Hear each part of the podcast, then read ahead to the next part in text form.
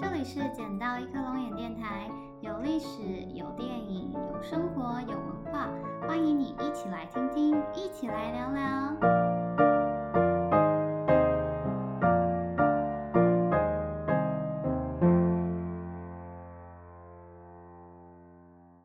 大家好，我是 Monica。今天的单元呢是一起看电影，这是我们第一次做这个单元。那我要跟大家介绍的呢是于去年十一月在美国上映，并荣获奥斯卡奖最佳女主角与最佳原创歌曲提名的《Harriet》哈利特。那电影内容呢是根据 Harriet Tubman 的真实故事改编。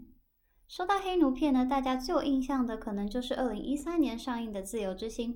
自由之心呢，也是根据真人真事改编，只不过呢，自由之心的方向跟哈利特是刚好相反的。自由之心的男主角呢，是出生在北方，是一个自由人，却被坏人绑架到南方而当了十二年的奴隶。而哈利特呢，则是出生在马里兰州，一出生呢，他就是一个奴隶，但是呢，他最后靠着自己的双脚逃到了北方。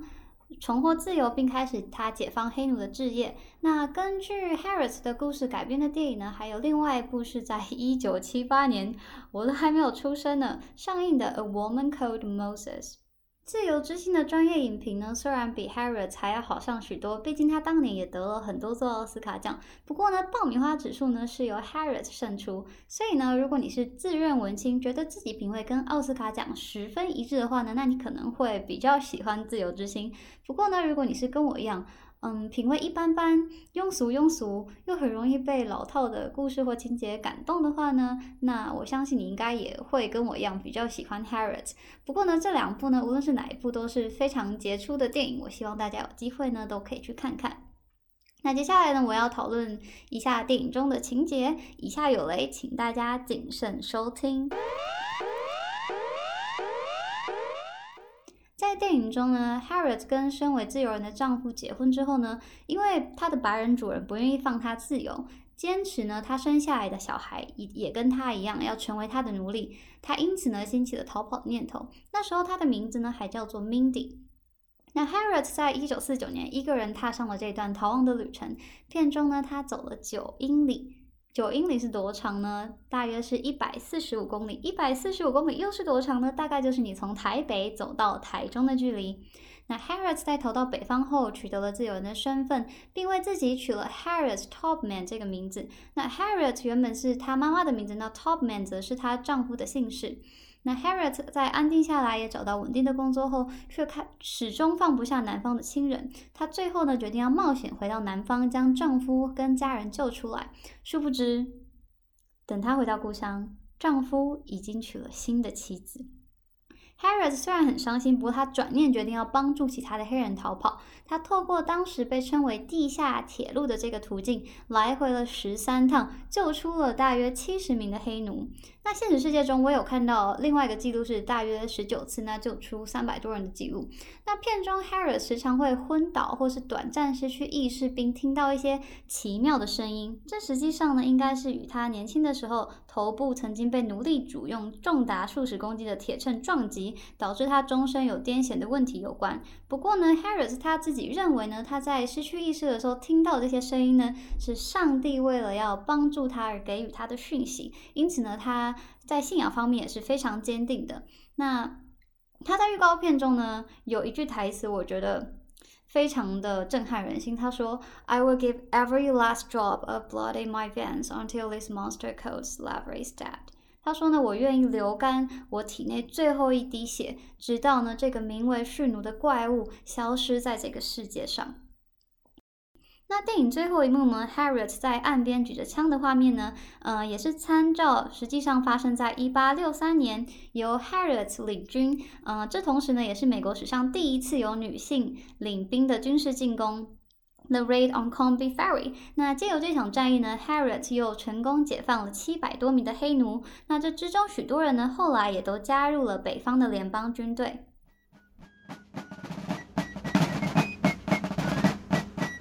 Harriet 在亚洲可能没有什么人认识，但是呢，他在美国呢却被视为国家的英雄。在美国或者黑人历史相关的博物馆里面，都可以看到非常多有关 Harriet 的介绍。那美国呢，也预计今年二零二零年发行的新的二十元纸钞上面呢，将会印上 Harris 的肖像。嗯，我目前是还没有看过这个新钞，平常也其实蛮少使用现金的。但如果呃等我拿到真的这个印有 Harriet 的新钞的时候呢，我会 po 在脸书的粉丝团上面跟大家分享。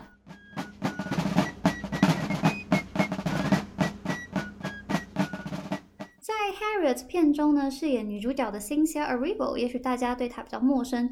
我必须要承认，在看这出电影之前，我也完全没有听过她的名字。我会进戏院看这出电影呢，有两个主要的原因。第一个原因呢，是因为它是真人真事改编，这个一般我都还会蛮有兴趣的。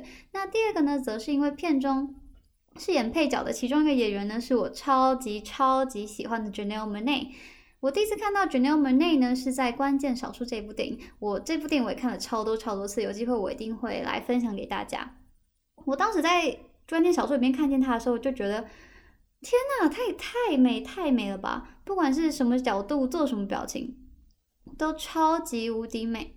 而且她在片中穿的每一件衣服，我都超想要。好，绕回来谈我们的女主角 Cynthia Erivo。呃，Cynthia Erivo 在参与 Harriet 拍摄之前。其实就已经得过很多大奖了，例如 Tony Award，还有 Grammy Award。那想当然尔呢，他的唱功呢，其实也是非同凡响。Harriet 被奥斯卡提名为最佳原创歌曲的 Stand Up，也是由他本人来演唱。那我会把链接呢放在说明栏，或是你也可以直接上 YouTube 搜寻。Cynthia Erivo 在二零二零年奥斯卡颁奖典礼上的现场演唱，我真的是听到起鸡皮疙瘩。尤其你要仔细听他最后唱的那一句 "I go to prepare a place for you"，我要去为你准备一个地方。那这句话呢，出自圣经，同时也是 Harriet Tubman 的遗言。Harriet 这部片呢，我个人是觉得除了有教育意义之外呢，娱乐性其实也是蛮高的。嗯，而且在美国票房也还 OK，有赚钱。但我不知道为什么在台湾现在好像都没有要上映的计划。那因为又有疫情的关系，所以我觉得大家在电影院看到这部片的机会呢，好像又更低了一点。但是现在呢，在网络上，包含 YouTube 上，嗯，你都已经可以付费观赏到这部影片。所以我希望呢，大家有空的话，一定要给这部好片一个机会，拜托拜托。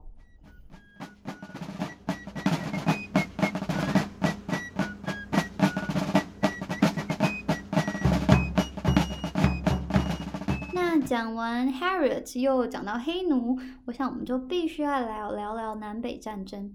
南北战争呢，是美国发生在一八六一年到一八六五年间的内战。那讲到南北战争呢，也必须就要讲到这本在一八五二年所发行的《汤姆叔叔的小屋》。那这本书呢的作者是 Harry Stoll，他本身是一名白人，但他同时也是一名废奴主义者。当时呢，他受到了一名从马里兰州逃到加拿大成为自由人的黑奴。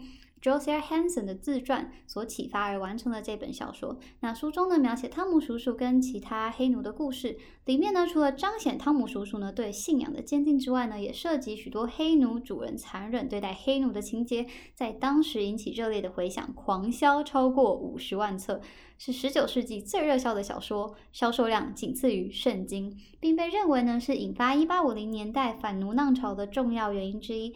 当然，美国南北方呢，因为对待黑人的政策不同，许多矛盾与问题呢，其实是由来已久的。但这本书呢，除了是当时废奴主义的最佳文宣之外呢，也是战争的导火线之一。离战争正式开打更近一点的引爆点呢，则是在一八五九年所发生的 Hoppers Ferry 事件。那这起事件呢，是由于激进派废奴主义者 John Brown 所发起的。那 Harriet 呢？刚刚谈到的这个电影的主角 Harriet，虽然呢没有亲身参与，但是呢他有帮助过这个 John Brown 拟定起义的计划跟募集士兵。但很可惜的是呢，这起事件最后以失败收场，有五名白人奴隶主呢被杀害，而起义的人士包括 John Brown 本人呢也都被处以绞刑。那 John Brown 的死亡呢，被认为是南北战争实质化的重要原因之一。嗯，这个事件发生在 Hoppers Ferry，那它是在三个州跟两条河的交界。那这个地方呢，离我住的地方没有很远，大概开车一个多小时、两个小时。那我第一次去这个地方的时候非常幸运，那一天呢刚好是嗯有纪念这个 Hoppers Ferry 事件的活动，所以呢整个小镇上的嗯居民跟工作人员就打扮成嗯南北战争时期的模样，然后像是可以看见古老的。嗯，杂货店啊，然后裁缝店啊，然后糕点店，然后你也可以看见当时的南方军人的行进，还还有一些乐队的表演，我觉得非常非常的有趣。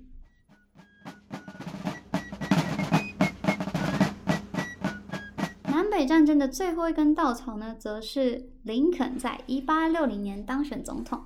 同一年呢，南卡 （South Carolina State） 就宣布退出联邦政府。那次年呢，开始有许多个南方州跟进。那此时南北方呢，其实有根据废奴的议题召开过和平会议，但是却没有办法达成共识。林肯呢，虽然在大家印象之中一直都是解放黑奴的那位，但在当时呢，林肯其实是一个比较温和派的废奴主义者。他没有像其他共和党内的激进废奴派主张呢，我们就是要立即的废除蓄奴的制度。而是主张呢，我们渐进式的将废奴制度转型，嗯，像是要把黑黑人这些黑奴送回去非洲，或是我们可以用金钱来补偿这些奴隶主的损失。那虽然黄袍加身之后呢，林肯其实也是站在浪头上，不得不往前。嗯，补充说明一下，共和党成立呢，其实跟废奴主义其实也是相当有关系的。共和党呢，在一八五四年成立，就是离这个南北战争爆发不到十年。许多共和党员反对奴隶制度往未开发的西部扩散。那林肯呢，也是共和党的第一位美国总统。嗯，不过不要觉得共和党很棒，因为现在的川普也是共和党。We are going to make America great again。应该说呢，人是会改变的，而政党是人所组成的，所以政党当然也是会改变的。所以我们不应该要盲目的支持某个人物或是某个政党，而是呢，我们要实时的检视。这个政党、这个人物，他的理念、他的中心思想，是不是才和我们当时支持的是一样的？嗯，不说别的，你就看看现在的国民党跟一百多年前的国民党，嗯，或者呢是说美丽岛事件时期的民进党，虽然他们的历史没有这么长，但是和现在的民进党比起来，一定也是有一些不一样的地方。你再过三十年、四十年，回头看现在的时代力量和民众党，我相信他们也是一定会呈现出些不同的风貌，或甚至发生令我们都非常惊讶的转变。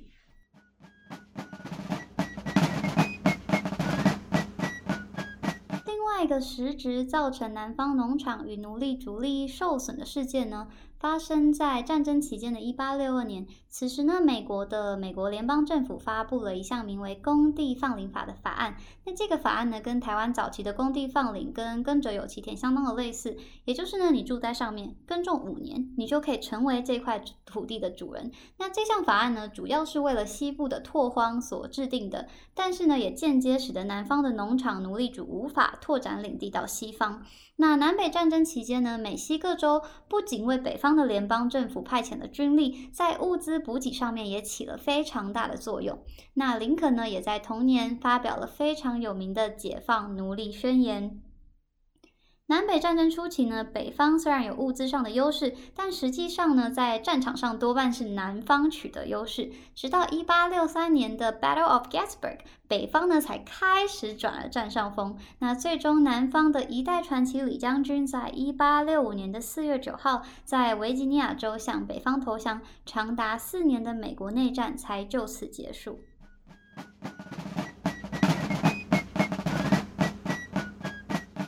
想到南北战争，第一个可能会想到的是解放黑奴，但实际上呢，南北战争不仅仅是解放黑奴这么简单。除了两地呢对蓄奴制度的歧义之外呢，经济跟政治上的南北失衡才是更大的因素。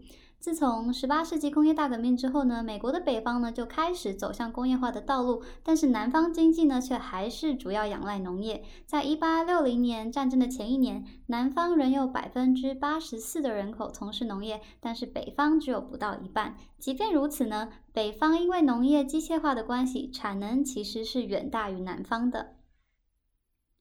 十九世纪呢，因为有越来越多移民进入美国，南方的工作机会呢，自然是比不上工业化的北方，也因此呢，大多数的移民者会选择留在北方。于是，北方的人口越来越多，那新成立并加入联邦政府的自由州也就越来越多，也因此呢，南方的势力在国会中就这样慢慢慢慢的被稀释掉。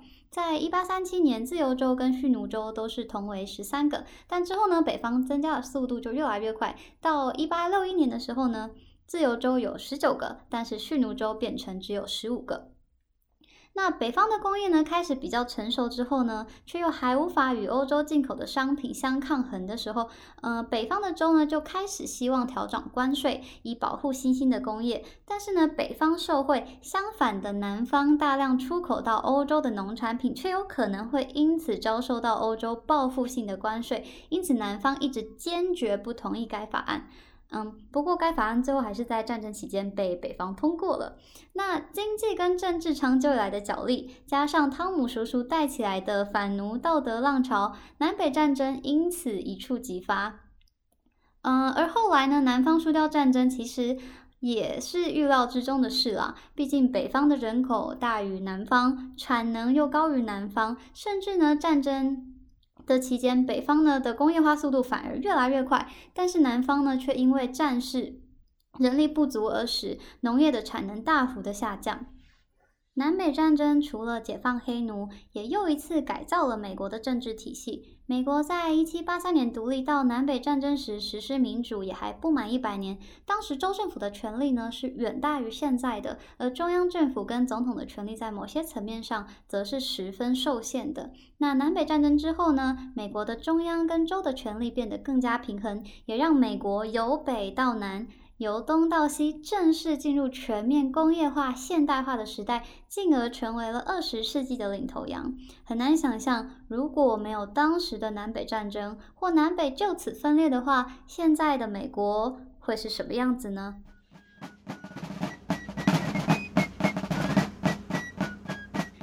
影片的最后呢，我们来介绍一些跟美国南北战争有关的电影。嗯，其实这一类的电影跟二战比起来，真的是少之又少，并且绝大多数呢年代都颇为久远，很多都是在我出生前就上映的片。那如果呢，你是对林肯有兴趣的话，你可以看一下二零一二年由一出手便知有没有的史蒂芬·史蒂伯格所执导的《林肯》。那这一部当时好像也是赢得了蛮多奥斯卡奖，包含最佳男主角。那主要是描写林肯。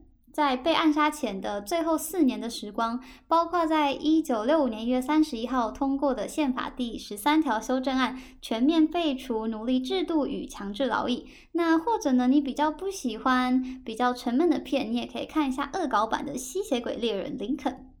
那或者呢？如果你是马修麦康纳的影迷，那就推荐你看二零一六年上映的《烈火边境》，描写一群农民与黑奴尝试在南方建了一个没有奴隶的自由州。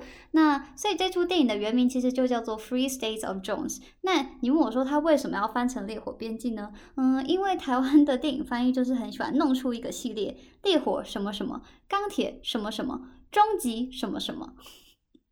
那其他战争非主轴却广为人知的电影呢？大概就像是经典的《飘》，或是翻作《乱世佳人》。那像是今年呢又推出新版的《小妇人》，他们时代背景呢其实也是南北战争。那个中间四姐妹一直回不了家，永远都看不到人影的爸爸呢，其实就是出门为了打这场南北战争。嗯，另外一出呢，就是我小时候完全看不懂的《冷山》。那片中的冷山呢，其实就位在北卡 （North Carolina State）。那男主角的身份呢，其实就是南方的联盟军。虽然我觉得大家可能当时看这出片，都只记得裘德洛好帅，跟尼可基曼好美。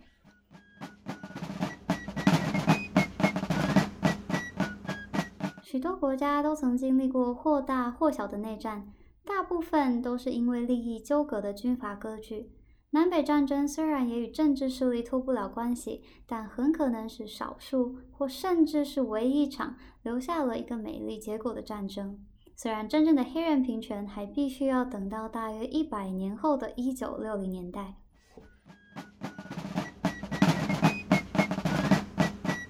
叨唠叨叨的说了这么多，希望大家还喜欢今天的内容。嗯，其实这个星期呢，台湾的家里发生一些事情，所以其实我心情也还蛮受到影响的。嗯，不过还是鼓起精神做了今天这一集的内容。所以呢，如果大家有任何意见或是问题，都可以上脸书捡到一颗龙眼，或者透过 First Story 留言或者私讯给我。嗯，对现在我来说都会是非常非常大的鼓励。那下一周的内容呢，我们会回到米国好风光的单元，大家猜猜看，我们这一次要去哪里呢？我是 Monica，我们下次见，拜拜。